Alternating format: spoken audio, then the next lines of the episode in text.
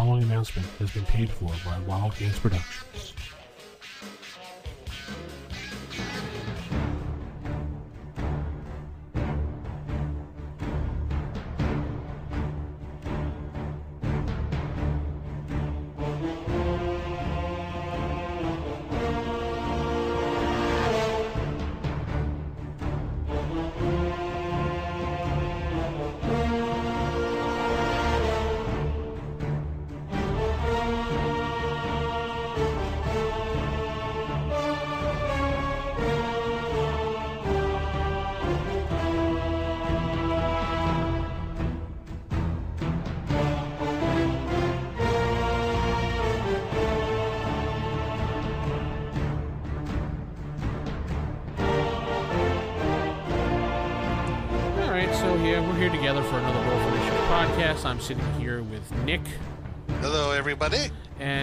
Great Sal from the Great Hello. Sal podcast.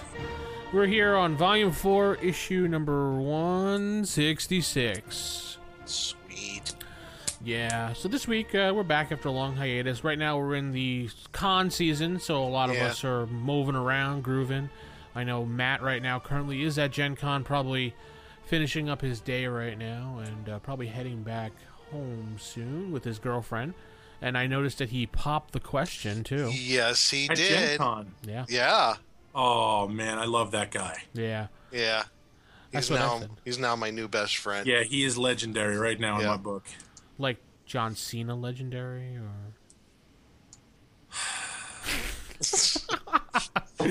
anyway, he. Uh, And a huge sigh comes over the airwaves. Well, I'm sorry though. I was just, you know, that was Sal's, you know, big fan of it. So anyway, yeah. So he at Gen Con. So congratulations to Matt as he. Congratulations, absolutely. yes. so hopefully he'll come back with some good story, maybe some recordings. Hopefully from Gen Con. And that's the hardest time to lead the convention is on Sunday. Yeah. like- yeah. Because you're standing around, it's 2 o'clock in the afternoon, and you're like, I don't want to go. It's like, I don't want to have this to end ever. Yeah. meh. It's gonna end. I know. It's such a bittersweet end to the convention. Uh, should I ask why John Cena's music is going off right now? Sal.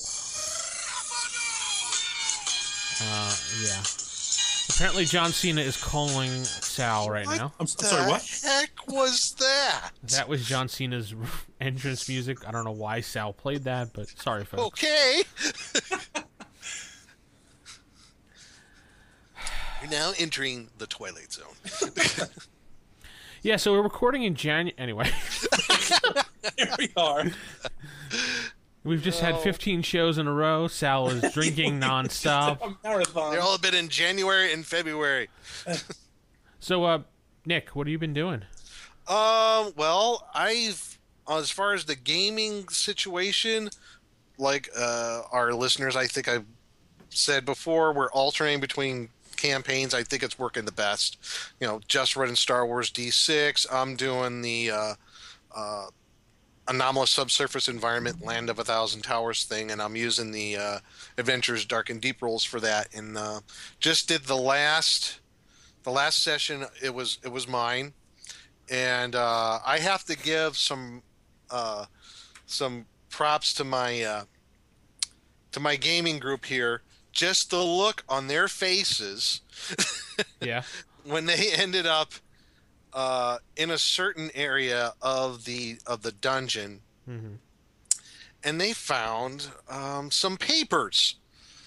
If anybody's not familiar with Land of a Thousand Towers, it's very gonzo, over the top. It's basically uh, Thundarr the Barbarian with goblins with shotguns. So it's yeah. I mean, I don't know how else you could describe it, but um, With shotguns. yeah, goblins with shotguns. I mean, what more could you want? And um, they found uh, a whole bunch of papers left over from some scientists from the anomalous subsurface environment, and they're reading through it. And uh, this stuff I found, I actually found it from another person who uh, ran the same thing and he was posting on um, dragonsfoot.org in their campaign journals. And i liked it so much i picked it up for for my campaign. Okay. because he wrote it up so well in a way to where you're reading through this and he put in like parentheses areas of like saying okay several pages missing this is blotted out blah blah blah. Like you found this three re, uh, three ring binder that's all beat up and you're reading through this. It's like a technical manual about the subsurface an- anomalous subsurface environment. And um, they're reading through it and they're the the only person who could we read quote unquote ancient tongue or one of the few people in the group is reading it he's reading through it. So i because i had it okay you read this to everybody. Nobody else can read this besides you and a few other people because most of the party cannot read ancient tongue so he's reading it out loud. They're all listening and everybody's faces started to kind of screw up and like what the heck did we just get ourselves into? So uh, the look on their faces was priceless because the last word they read was dragon. So and um what was it? The somebody in the group said what was that last word? Uh dragon. Okay time to go that was priceless i love the look of terror on their faces it was great so that was the highlight of that of that uh, game session and um this coming weekend we're going to do Star Wars D6 in my friend Jeff's new house that he has, and uh, helped him last game session move in. Beautiful house. Oh my gosh, Victorian era house. It's three stories. Oh my god, it's magnificent. And he's got a humongous basement. He's gonna have he's he's gonna have the ultimate gaming area by far it's going to be so sweet. He's going to have a he's have it's like there's four or five rooms, I forget. But one room is going to be the gaming room. He's going to have another room that's going to be just uh, like for wargaming. He's going to have a sand table, and the other room is going to be the bar. So we're going to have a bar area. Mhm. Going to be amazing. so, yeah, that's what's been going on recently in my uh, gaming life. How about you, Vince? I haven't been gaming much lately. Uh, I've been mostly just, you know, farting around, doing this and that, trying to clean up my room here and reorganize it. Uh, I actually have been thinking about because I was talking to uh, James Spawn of Bower Rider Games. You know him, obviously. Yeah, yeah. Uh, he and I were discussing a couple weeks ago about uh, a street level DC Heroes type game, you know, involving like Arrow and Flash TV show. Okay, yeah. Excuse me. And uh, we were both thinking about he. I know he was going to run a game like that, and he got me back into that idea that I started a couple years ago. So I've been kind of looking over, and I recommended him get the Batman, the role playing game, the one that was the spin off of the DC Heroes from the Yeah. uh, Mayfair? yeah the Mayfair '90s game. They had a Oh, yeah, I actual remember that Batman one, yeah. which kept everything like street level.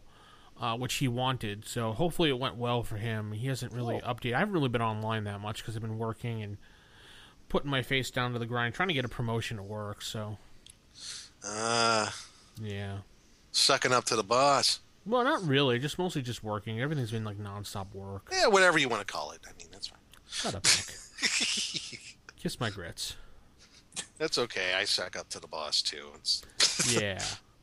So that's really about it. I mean, I want to really want to play a game, but I don't want to go to the local gaming store. Really, I'd rather just play online. That way, I just I find more people that way. yeah. don't have to deal with kids mostly. I hate playing with kids. No, no offense to people that have kids. I just don't want to play with kids. It can be very difficult. We did a show about that gaming with with children and just how to handle all that. I think I just didn't don't we wanna- a I don't while wanna- back? Yeah, we did. Uh, Yeah. You and um, Chad had a lot to say in that uh, show. Yeah, yeah. And because you know I've got some experience with it, it can be difficult. I just don't want to go to a gaming store, be all excited about a game, and then have to sit there with while Tim's son, little Joey, is trying to figure out which dice to roll and what dice to pull out of his nose to roll for his hit. I mean, come on. Yeah. I just want to play. Or the the uh, I want to be I want to be a fairy. I want to be a fairy. Well, you, can, you okay? Well, you just can't be a fairy right now. But I want to call the fairies then. I want to make the fairies come.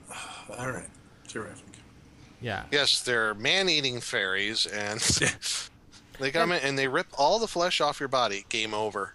Well, I understand the importance of not constantly cursing and everything. Right. No, no that, that has nothing to do with it. No, that think. that's my issue with kids. I mean, I can't really just freely talk and play a game. I have to watch everything I say because I don't want to offend somebody. And... Anyway, Sal, what have you been doing? It's Um, well, Speaking- I've been speaking of working offensive, on Sal. a what? I said, speaking of offensive, Sal. No, you haven't offended me. Oh, okay. Um, not yet. the I've been working on a Labyrinth Lord campaign Oh, setting. really? Ooh, Labyrinth Lord. Yeah, Yeah. I'm a I, I love Labyrinth Lord and and I've been pretty much hanging on tight to my DCC book because I'm taking I'm taking little bits and pieces from it. Yeah. Um, so because the people that I'm looking to play with, they are big fans of the DCC systems. So I figured I'll take some elements that are familiar to them and I'm going to port them into to Labyrinth Lord. oh. Um, but I'm working on the campaign on the world because and I'm not I'm not going to get in depth with the with the players a lot of a lot of times I've wasted so much time on building worlds where you go into the tavern and the barkeeper has a name but then every waitress in there has a name and the third guy at the table should be this guy and because then the players go in there for about 30 seconds and then leave and never go back. Yeah. so I've also I'm going with the a different angle of um, basically Wing not going to well put it this way. If I were to, okay Vince you are from Long Island. You live in Texas. Yeah. okay? Can you tell me the history of the island the island of uh, New Zealand? Can you tell me like their their history from let's let's go 100 years ago Well, yes, it actually started. No, I can't. Right. So now, and that's in the age of technology we have. We have internet, we have phones, we have everything. So now, All right. I don't care. Oh, sorry. well, that's that's that's the thing. You grew up doing what you did. You didn't care about what was over there because it's not pertinent to you. Right. So why come up with a gigantic world of okay, well, over on here, sixteen thousand years ago, these elves no longer existed. like nobody cares. Right. How, and and you are you are in a medieval fantasy world. You're growing up in this town. Okay. Now, and, and I know a lot of people get bored with, oh, I don't want to play a farmer. You're not playing a farmer. You grew up as a farmer. Now you're a hero. You're an adventurer. Go out and do something. But growing up, you didn't know anything past the mountains because you grew up in this house, in this town.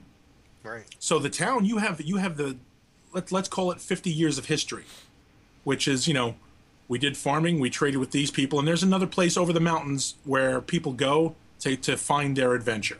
But that's all you're going to know. And in coming to those terms, I've never been in contact with those terms before. For me, it's always been every detail of, of the fantasy Right. world must be created.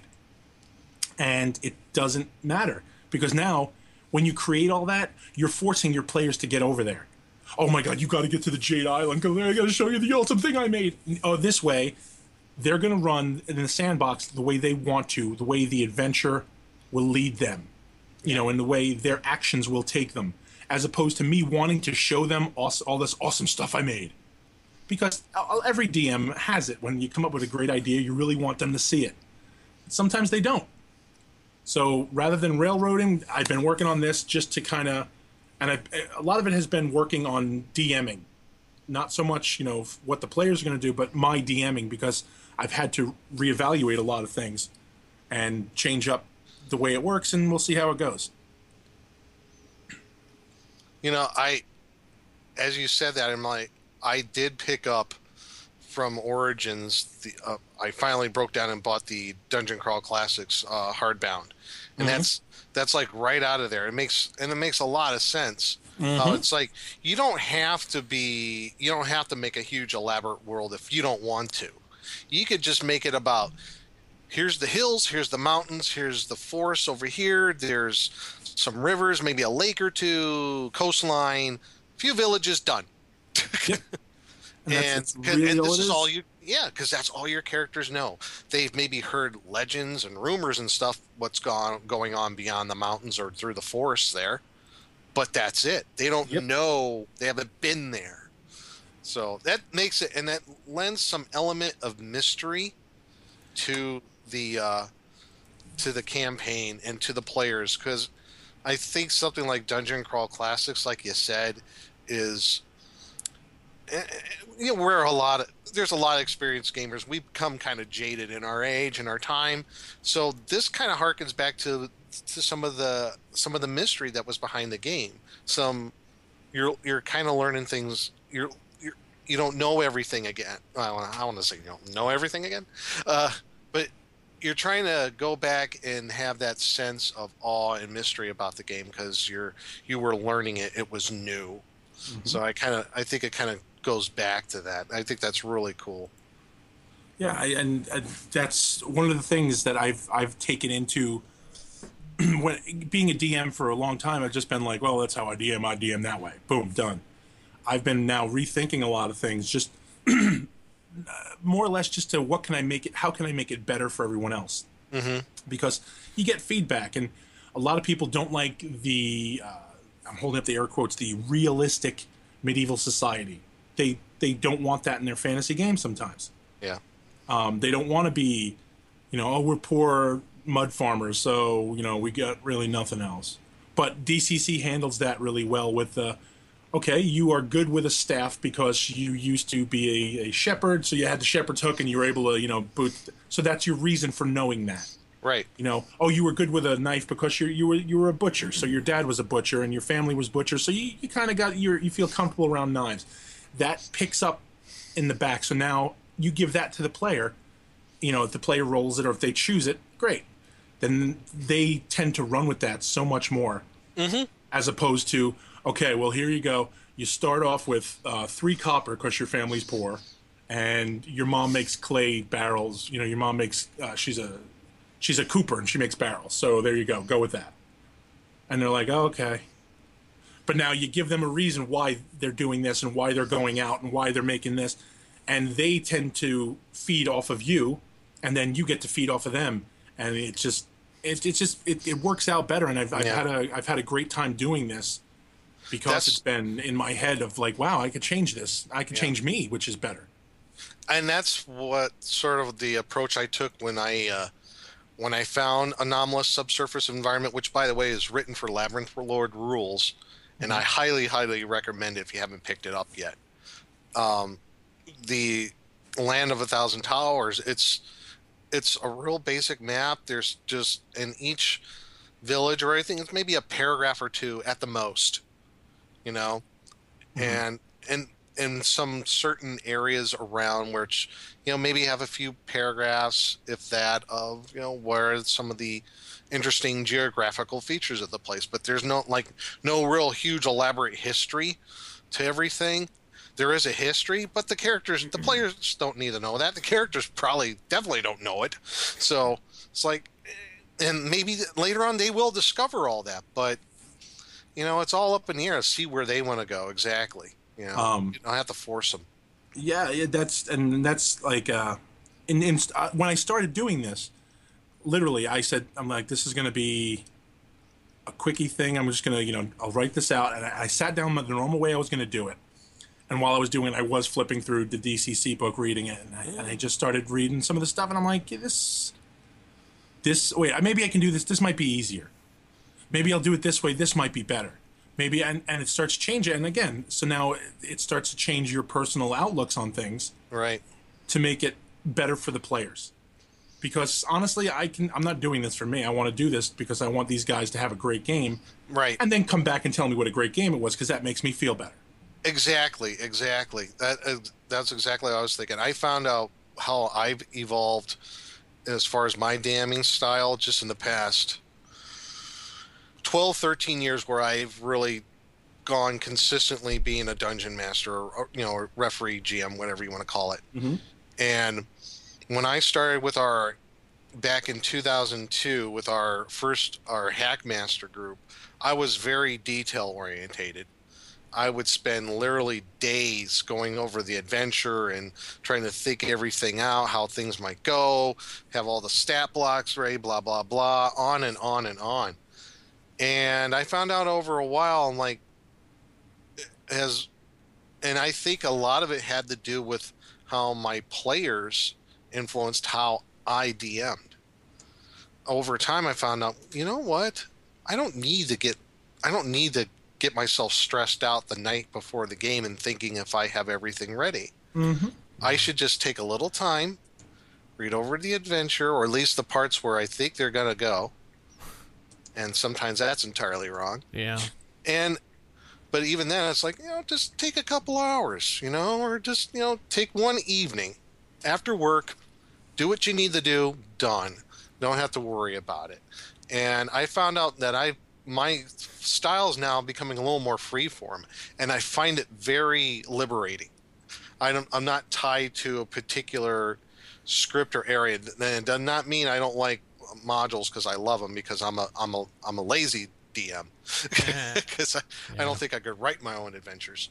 Mm. But um, I I find as far as the rules and trying to remember all the details is not exactly all too important. So I I've, I've become a little more freeform in my uh, DMing style. I don't get all wrapped up in the details anymore. And it makes I think a little more fun of fun game. I noticed, like doing this now, um, everybody's married, and you know, you have less of the time. I remember I used to be able to sit down on a Saturday and spend all day working on Right. a, on, a, on a campaign. Oh my god! for a time, for a time, I I was like, even after I was married for the first seven eight years when we were my wife and I are married, I was a stay at home ta- dad. Besides taking care of the kids, I had boatloads of time. Right. But now I'm it's, back at it's not so much. Right. Yeah, I'm back to work and. You know, and and you know, you sometimes you're working overtime, and the wife's doing stuff, and the kids are doing things, and so yeah, time's at a premium. So, yeah, now and then you get you get the idea, you write it down, and even if you just put the skeleton notes of uh, that, uh, write this down real quick, do this, then you're like, okay, I have, I can come back to that later because I know what I was thinking. Mhm. And it's just the the time crunch on itself is, and you're just saving more time in doing this. You, you're trying to you know put together this whole thing for yourself, and you don't have the time to, you know, write everything out like you used to and have it. This just makes everything easier, and it makes you. It, Right. it, it keeps you from stressing out too, Exactly. because sometimes when you start getting that that oh did I do everything? Did I finish everything? Um, and then you're you're just crazed about it, and this just gets you. A calm DM is so much better. Oh, absolutely, absolutely. Oh my god! And all the times that I've run, been a DM in a Hackmaster tournament and making sure I had everything right. And oh god, I had the I ran one tournament. Uh, the, I was the. Wow. I could see Anyway, being really obsessed and trying to get everything right for a tournament, but for local games, nah. I Yeah. just write jot It things was- down on a little, you know, post it and meh, just go with it. right, and or you know if it's your if it's your home group, you know it's the the group of people you've been hanging out with for for years and years. And you get you get to you get used to each other. You're like family. You you know each other's little idiosyncrasies and and everybody's and I think at least I hope that my group that I'm in they're used to my style of DMing and my my my friend Jeff his style of DMing and I, I have to say I think he's a better DM than me. Uh, but I mean because he just he comes up with some really just some really uh, some really amazing stuff some amazing npcs and um i don't know i just i it uh it's very liberating now that i have i don't have to spend a whole lot of time uh getting into worrying about the minutia of everything and i think it's just because i've become more confident as a dm over the years it's like who are how are they going to know if I screwed up on a rule? You know, if I don't let on to it, they won't know. All right. so some Yeah, that's DMing what I've been tips. Yeah. Well, that's the show this week, folks. Good Uh, night, everybody. Yay. But, man, it's really cold outside in January. oh, jeez. Gonna have to go forge outside into six feet of snow. yeah, definitely. Both ways uphill. So, Nick, Yes, sir. stars. Stars, yes. We have one new star reviewed review on iTunes. Star review review on iTunes. Okay. Yes. it's five stars. and just to remind everybody that you can go to iTunes, go to iTunes Store, type in "Roll for Initiative" on the search, and just um, navigate your way to ratings and reviews, and you can give us a review. And we are four reviews away from getting 200 reviews. So we're at 196. Nice. Come on, people. Four more reviews. Four more reviews. Or in Nick's case, four more star reviews. Whatever. Sorry. Sometimes English fails me. Mouth no worky. But here we go. Uh, this is from Bob Sill, and he says a fabulous podcast and five stars. He says, Hello, RFI guys. Hello. Before this review starts, I am wondering if the reviews read in Christopher Walken's voice is still even partially Oh, in effect. Nick. I don't know. Maybe. Well, see. Well, we could start a Come back to that. we could start a new one. We can have Sal do it in wrestling promo style. There you go. But Christopher Walken Sunday, is so Sunday, much more entertaining. Christopher Walken is so much more irritating. You said. Entertaining. Oh, entertaining And irritating. Yes. Uh, depends on your point of view. Anyway, he says, I love this pod- podcast. I also am a strong believer of clerics with edged weapons. Ha ha ha ha. Or just any melee weapon. Oh. Around early 2010, I heard about some podcast covering all things AD&D First Edition, but I gave it a little thought because I was playing 3.5 at the time. It's okay. However, I started listening through the entire backlog earlier this summer. As of now, I have caught up. Wow, he has a boatload of time, you lucky guy. Yeah. The podcast is a wonderful source of experienced DMs, interpretations, rules, and a plethora of genuine, authentic, and Grognardian advice. Would you say we had a plethora? Plethora? See, what is a plethora? I've said, I've sent all my friends. I've sent all my friends are starting to DM here, even if they don't yet play First Edition. Okay, so that was kind of weird worded, hmm. but thank you for all for the wonderful hours of listening, and I hope you all keep recording. So, thank you, Bob. Sill. We hope to keep recording too. Actually, this is the last show ever, and Damn it! I knew it. this is Roll for Initiative signing off forever. And uh, I am the kiss of death. Sal is the person that jumped. He's like, um, I'm like the Summer Glau of podcasts. yeah, you are. Who is at Gen Con, by the way? You're like the James Stamos of podcasts. Every show he's on dies. Sal is like the Bruce Campbell of movies. Oh, hey, hey. Wait a minute. I will Watch take that. I will take that as a compliment. Yeah. Hey, I love Bruce Campbell, but every time he's in a movie, he seems to tank for some reason. I don't know why. No, that's It's the because you're watching the wrong movies. Well, I, I, I am looking forward to his TV show coming out. Very excited about that. Yeah, I want to see Ash versus Evil Dead. It looks like cheese in its ultimateness. So Good. I think that's on Starz, I believe. But anyway, Yes. We can always use more cheese. yes, especially cheddar. We all love cheddar. I like cheddar.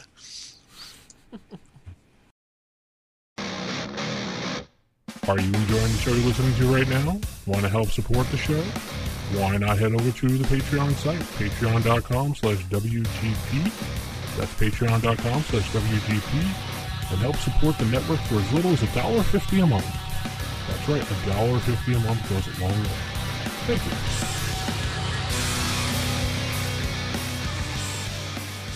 So we're going to talk about this week what is the most talked about or most requested in our emails as Yes. we rummage through the email bag.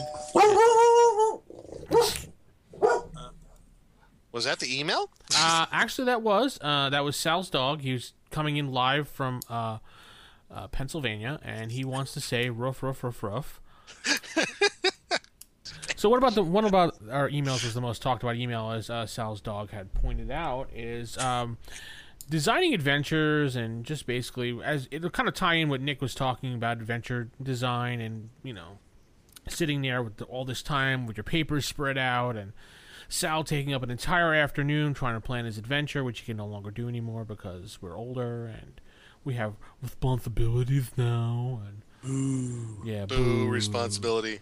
Oh yeah, I remember you used to get home from school when we were a kid, and we spend all afternoon with the books, and even if we were just reading and just talking, we just still did stuff. But now it's just like, meh. Lucky if you can read like a passage in the book if you have enough time for that. So,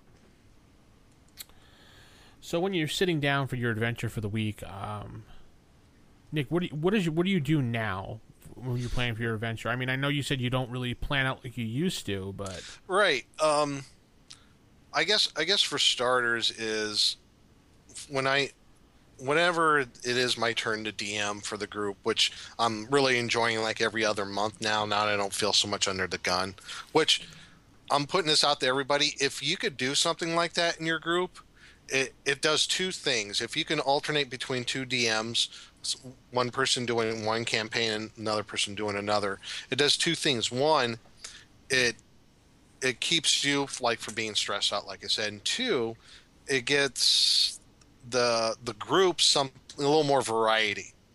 You know, I mean, uh, instead of like maybe, you know, because now we're in my group we're doing Star Wars D6, and mine's basically you know uh, a Gonzo version of D and D, two entirely different things, and it, it keeps it it keeps it fresh and lively. So I'm just putting that out there. If you could do something like that in your gaming group that can allow such a thing, I highly recommend it. I, I and so see if you can go along with that. But for me, uh, personally, when I do prep work, um, after you know, where uh, you know after I have some time to do anything, um, I right now I might just put a few notes like in Word or anything like that. If that, I'll keep a lot of stuff just in my in my head, and and just just think about how my how I might uh, approach a particular situation.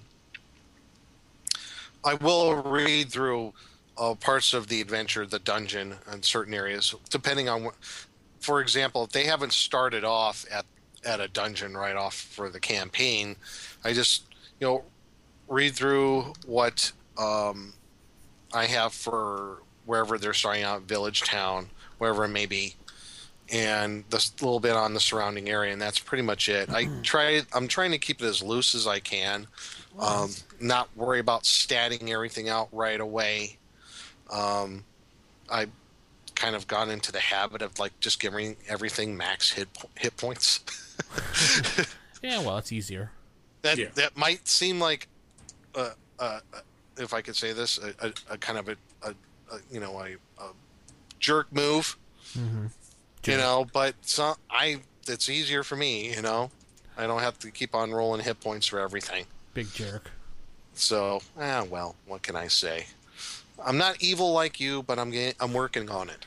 But all right, so you so let's just say you don't have a pre-made adventure. Let's say you're you're gonna sit there and you're gonna be like, well, this week we're gonna do a custom adventure, and mm-hmm.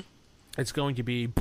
When I sit down with these ideas that I throw on post-its and or like maybe a word pad, I mm-hmm. usually start with an item because I'm all my campaigns usually revolve around some type of item or villain or some type of mm-hmm. thing they have to quest for.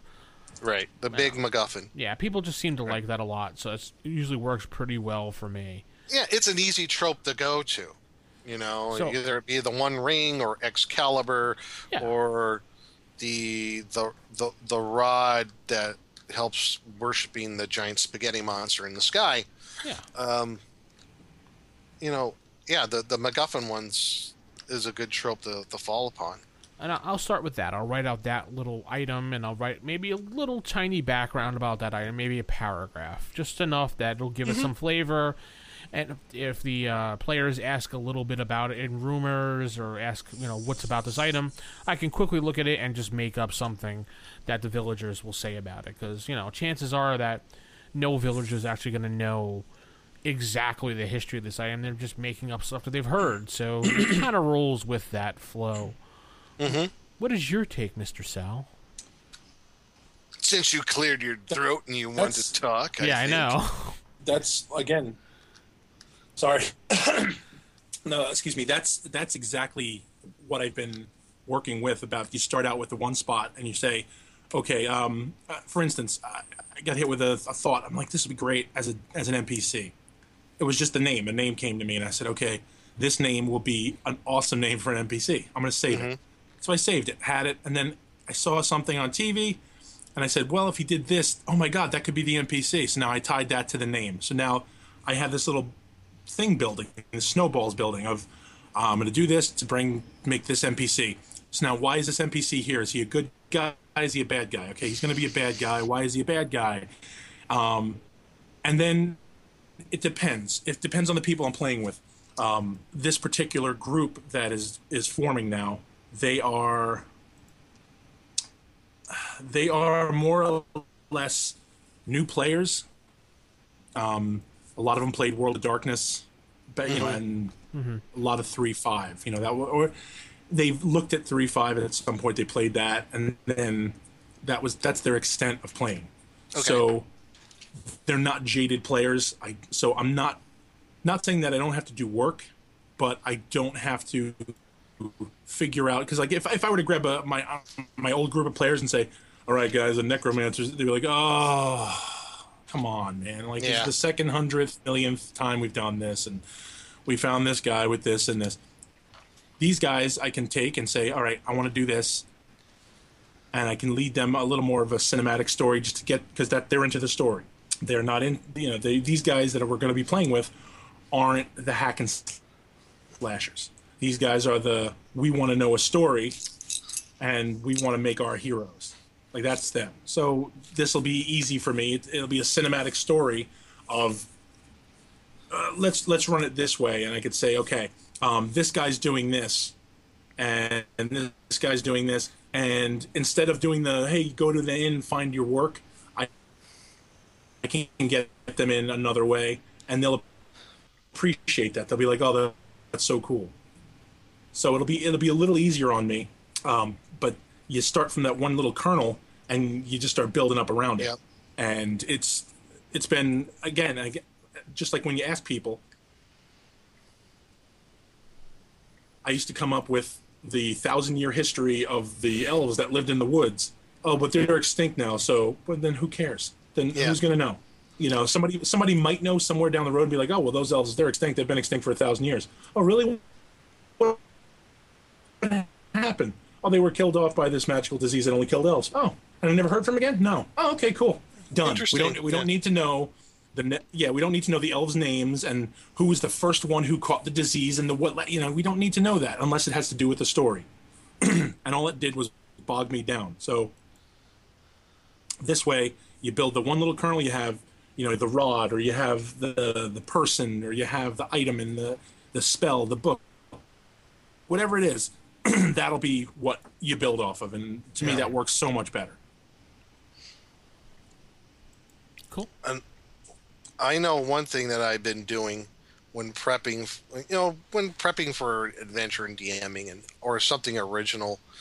I think I'm I'm almost going to. I think I'm going to a point where.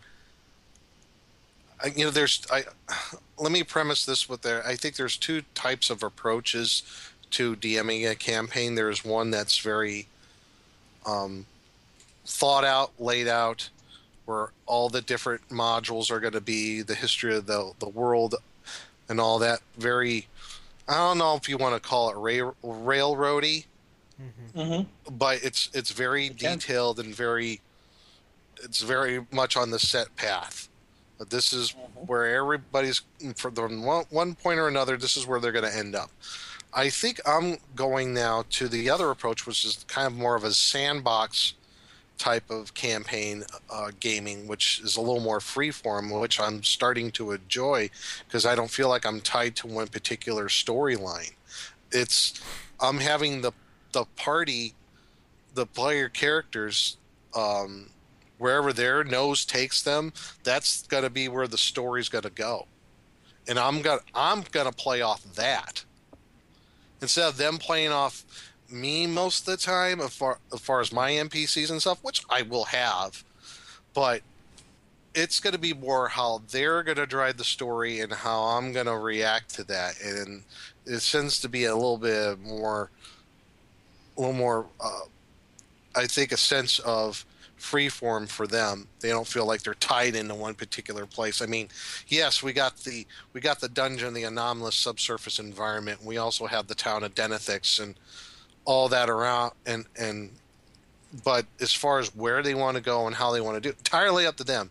There's no big master plot storyline. There might be a couple of things that might come up depending on where they go. But I just have it. Okay, here's the big me- mega dungeon. Here's the city. It's up to you guys what you want to do. It's up to you guys where you want to go. Whoever you want to interact with, it's entirely up to you. I'm good with it. Wherever your noses take you, if it's in trouble or not, most of the time it's in trouble, then I'm going to go with it. and I, I find it a very good way of, of, of like DMing. It doesn't take a whole lot of prep work which I really enjoy. Because I can keep a lot of stuff just in my mind now. I don't have to I don't have to jot down a whole lot of details anymore. Which I which yeah. I kind of enjoy. I can I kind of like playing just off the seat of my pants here and just seeing what comes up with. I, I am really am surprised with how for for me how I can just come up with stuff spontaneously while in the game and how it plays out and just go with it, and it makes them it makes them really fun.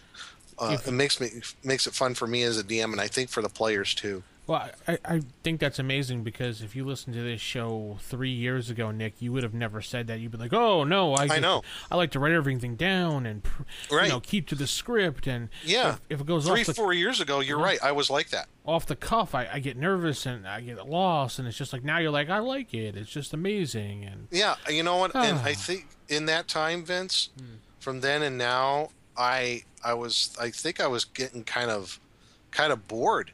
Yeah, it is you know what? I think I kind of got into a rut. I was bored, not with what I was doing as far as what I was playing, but my style. I was bored with the style how I was DMing. And I thought, you know what? I got to get out of my comfort zone. I need to do something different and, and, and make it more lively for me. Yeah. Probably on the other end, how the, how the players see it, they probably won't even see a damn bit of difference.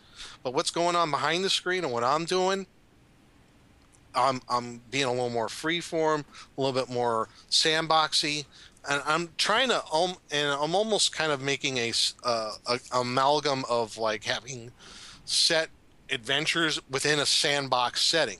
It just doesn't matter where they're going to go. I mean, if they end up at in their third and fourth level and they end up at Tomb Horrors, so be it. you know, that's on them. that's where their noses led them. So what? I'm pretty sure if you, after now that you're doing this, after a little while of doing this, you'll see that some of the stories that your players come up with will be all the all the cuff stuff that you've done, all the on mm-hmm. the fly stuff compared to you know the adventures. They're like, oh, we were with this cool module. Now it'll be just like, oh my god, I can't believe Nick threw this at us and we did this. And you'll notice all the stories of because all the stories that people say about my games are all the ones that are just on the fly, off the cuff, weird off the wall stuff. Yeah. One of the things that I like doing uh, with this one campaign, for example, that, um, like I said, off the cuff sort of thing, I had an idea how I was going to do it, mm. but I didn't really know how it was going to pan out. For example, in the land of a thousand towers, the gods, quote unquote gods, um, aren't what you think they are as far as how normally you would think gods are in a, in a fantasy role playing game. Mm-hmm. I don't I don't want to I don't want to reveal all too much because is it is it Tower of the White Elephant sort of? It's more about it's more technologically driven. How about that? Okay, fair enough. The the gods are more like computers. How about that? Oh. Oh, um, cool. But they're so advanced; they have godlike powers, and they can they can bestow spells upon their clerics. But kind of taking off that, how that was written in the anomalous subsurface environment, the land of a thousand towers setting.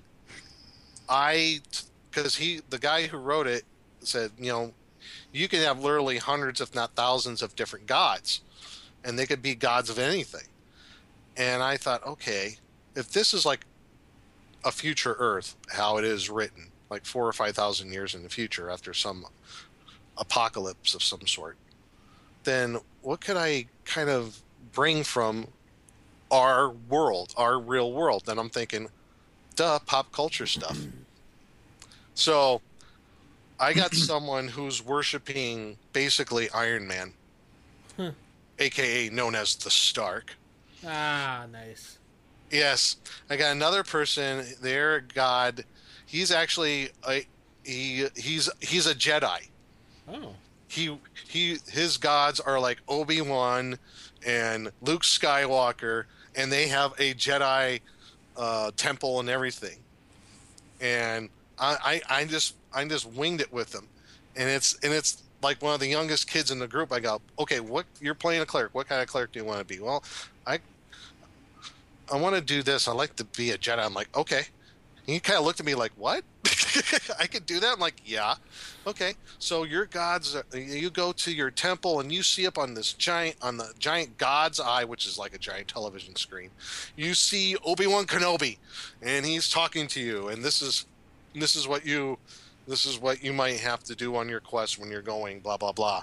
And um, yeah, they're they're running with it. The, they're like, oh, that's pretty cool. They still haven't gone on caught on yet what the gods actually are, but I I had this idea. I'm like, why don't I use pop culture icons from like movies and comic books and television, and those are the gods now. so Yeah. and, and, and it's and it's pretty cool right now because now the one the one uh, uh, Sherry she's playing a cavalier who worships the Stark. Her shield is from the temple of the god of justice and truth, Captain America. She has Captain America shield, and her her plate mail is like you know red and gold. So she's like, "Oh, this is pretty neat." I'm like, "Hey, cool." so Well, it- there.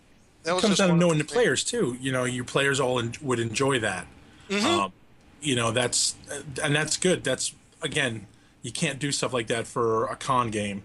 No, Or if you're gonna, yeah, you know, it's like well, you, don't you're doing know. You never know. Like I know if I were to, uh, for the people that I, I would go to run for, if I were to try to slide in any sort of anime reference, they'd be all over it because they're they're a, a real Big big, anime anime. group. Yeah. Mm-hmm. And they were like, "Oh, that's oh my god, that's Howl's Floating Castle. That's uh, that's this, that's that." I couldn't do anything like that. But I know none of them, none of them are horror fans. You know, so as far as when I say that, I mean they, they don't watch old. They would have no idea about half these B movies or you know. So if I threw something in, and I've had it happen so far with just mentioning things, they're like, "Oh my god, that sounds amazing." And I'm like, "Really? It was a shitty movie."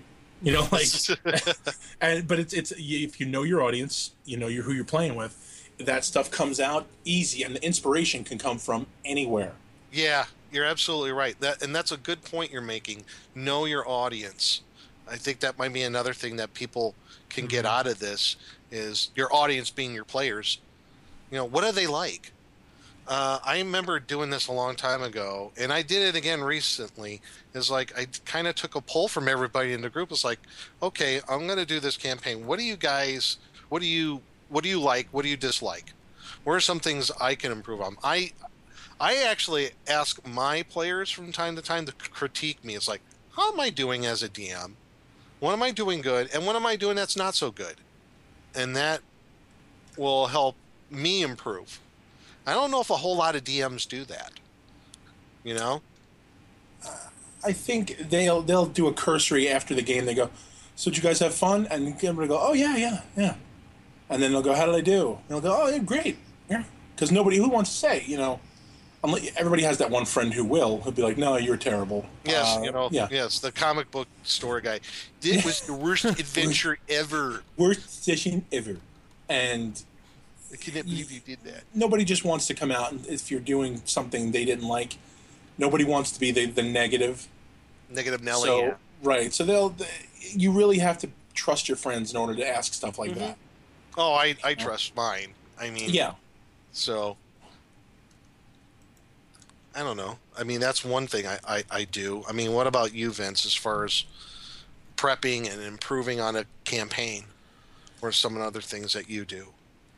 Well, I've said my prepping style and my improving style, but I think the one question that people say we never really go over is What about you're in your you're in the middle of your adventure, you're on the fly, or you're mm-hmm. doing your thing like I do, and what you're doing and what Sal pretty much does himself. What happens when you get to a point that the players are just throwing you for a loop and you don't know what to do, and you're sitting there Oh going, God, that's every freaking game night. and you're sitting there going, uh, um. So instead of sitting there going, uh, um, what I've noticed that I'd like to do all the time is I would like to throw things at them that actually make them stand there and think about it, like a mystery Scissors. box or Oh. maybe a, something on the wall that's written a certain way. They have to sit. So they're sitting there trying to figure this out. Meanwhile, while they're going over in the group. Uh, what to do? You're sitting there in your mind. Okay, well they're doing this now. I can think ahead what I want to do next. I do that a lot. Make them explore things on their own and interact in the group with each other, while it gives me a chance to think. What were you saying, Sal? Uh, no, I was just uh, I was thinking like uh, you're you're saying this. Okay, I an example of back in the day. This is years and years ago. I started running a game where I had in my head. I came up with what was going to be amazing. This was going to be so much fun. They were going to find, and it was it's a it's a revamp of, of something that's been done to death now, uh, and still, but they they were going to find uh, space marine armor. So, you know, it was a D&D game. And they were going to find in an ancient tomb rusted out space marine armor. And once they powered it, they, would, they could power it through magic, and they would have power armor. One person would have power armor. Mm-hmm. So that was the idea. And I had this, I had everything detailed, perfect, what was going to happen. I drew out the tomb, I drew out the armor. I was so excited for this. So we're all talking, and you know, you know, just uh, while we're sitting around the table waiting the game, and then somebody says, "Oh man, well that was like in the one game we played when they found the spaceship. Worst thing ever." you know, and you're like, "Wait, what? What do you mean?" They're like, "Oh god, I hate that whole technology and D and D crap. Oh my god!" I'm like, "Yeah, it sucks, right?" And they're like, "Oh god, it's terrible, worst thing ever." And the more I, the more they talked and they were not kind about it, the more I found out this would have been the worst campaign. So now, this two week long ordeal that I sat and, and worked on, I had to scrap. So Oh man. I wound up, I ditched the power armor and just gave them, you know, it was an offshoot of something else. But, you know, everything else pretty much stayed the same. And I tied it in more to, instead of being futuristic, it was ancient. I just pushed it back to ancient. You know, Okay. like, and I left the future part out. You know, it's so it's so futuristic that it was from the past. You know, I kind of just got rid of all the mind trippy future 40k stuff and mm-hmm. threw in this is an ancient set of armor from an ancient hero, blah blah blah. And it ran, and you know, like I said, it wasn't epic. It was fun. Everybody had a good time, you know, and they they you know came up with their own little shticks that they were going to do, and but for the most part, I had to audible because just hearing everybody, just I would have been lynched because Oh, they were man. telling us exactly how much how oh that game was terrible. We found a spaceship and there were robots on the spaceship. It was terrible. And you know, I think everybody knows the campaign, but you Yeah, know, uh, yeah. And I thought that was a fun one. I mean, I you like. know, and, but that's the thing. It's your players. The people I played with were strict D and D people, leaning towards the no guns in D and D, uh, no black powder in D and D. You know, they they were that leaning towards that. So that was their that was their view. And then there are people I've played with in the past who I always thought I said, oh, they would probably enjoy that a little more. And I just never brought it back out because I'm like, eh, it happened. It's it's past. But sometimes you just got to call the audible and just scramble and find something else. And even though you know you put work in and you put time and you think it's innovative and the, and the most brilliant thing ever, sometimes you just got to change it up for the Yeah. sake of the the players, and that's why you're there. You're not Or- there, yeah, just to you know tell your story. Yeah. Or you like I was gonna say you like that uh oh moment. I I had a situation a few years ago where actually this was this this was the situation which actually had me take a break from DMing for a couple of years.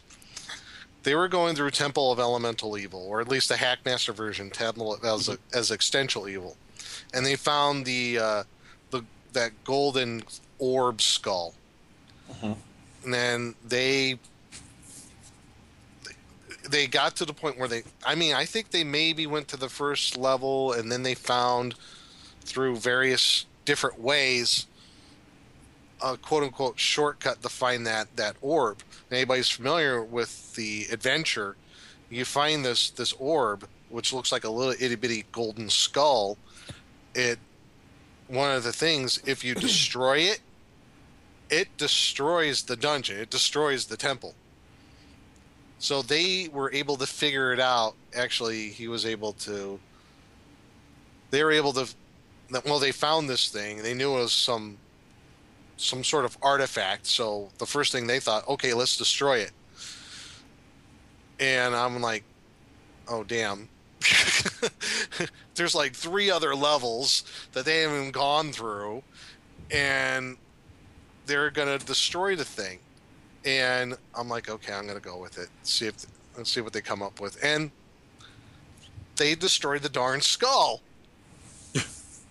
and I'm like, oh my god, what am I gonna do? And I'm like, okay, so you hear the there's this rumbling that you're hearing, and stones are falling from the ceiling and the walls, and it seems like the place is collapsing all about you. And they run out of there, and they see the temple. It like collapses on itself, and all the other four, three or four levels of the temple all collapsing. And I and I said all this, and I'm like, fine, you happy now? You literally destroyed the dungeon. They're like, Yeah. what? so I'm Uh, like, I, I just said, I, I went with it. I'm like, okay, I need to take a break. Yeah, it's a it's a situations where, you know, despite you try not to you try not to give them too much of a hint. right. Like, you know, you, you give them the hint, but you try not to give them a, give it. You don't you don't want to just give it out. And, I did want to say, no, you can't destroy it, blah, blah, blah, because that's going to ruin the whole they'll campaign. be angry, and then they'll spend the rest of the campaign trying to destroy it other ways. Right. I'm like, okay, fine. The hell with it. Destroy it. Go ahead. You know? and I'm like, okay. And I went with it. And I'm like, yeah, they, they're, they're, they're a unique bunch. it's just, they, they literally destroyed the dungeon. It's either that or they steal everything out of it. If it's not bolted down, they're taking it. It could Well, be, have- it, could, it could be chairs. It's Hackmaster, so they got tons of retainers to carry all that crap for them. that and also a cart or a wagon or something. I, they're doing that even now in the current campaign. They're that like one of the number one priorities when they're in the town, village, whatever. They're going to find a donkey or or or a, a draft horse and a wagon. So whatever loot they're going to haul out of the dungeon, they're going to do it. It doesn't matter if it's monetary or it could be like sheets of vellum with nothing. Vellum's expensive. Well, there you go. That's like, oh, this is a lot of money. What kind of wood is this chair made out of? I don't know. It's See, that's old school. That's old Oh, school mahogany. stuff. Oh, that's worth a lot of money. Damn it! Fell for it again. yeah, but that is old school. You're absolutely Yeah. right. If it's not bolted down, they're taking it. everything. Everything in this dungeon is made out of IKEA plywood. yes, there you go. so you guys know. Or that's why uh yeah that's why you just got to be ready for that sort of thing so i don't know vince Vince is dead. I'm not dead. I'm right here. I'm just watching the audio recording. i don't know i guess what you could get out of that is you just got to be on your toes as a dm like Yeah. you just sometimes you just if they put you in that uh-oh moment Yeah. you don't want to be the dm who's going to suck the fun out of it and say oh you can't do that because blah blah blah Because blah blah blah. whatever the case may be. well, the case may be because you're going to ruin the damn campaign. Right. It's Your players game are just gonna they're gonna spite you and try to do what they did Yeah, every other way. yeah. So you might as well just go with it. You know, if they want to do something, and and that goes just the opposite. At that, those are like, you know, what they did with the Temple of Existential Evil was a smart thing to do. The opposite goes if they want to do a stupid thing. if they want to do something dumb, wh- Let 'em. go with it. I'm not going to stop them. Yeah. it's their characters. All right.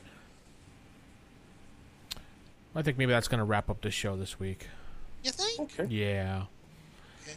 I think we've we've chatted on enough about this. If you have any questions, you can email us at rfistaff at gmail.com or you can head to our website and make a comment at rfipodcast.com. Find us on Facebook. Find us on G Plus. 57086 sorry 570-865-4210 is our hotline. Hotline. This has been Hotline. volume 4 episode or issue number 166. Good night everybody. Good night. Good night, everyone.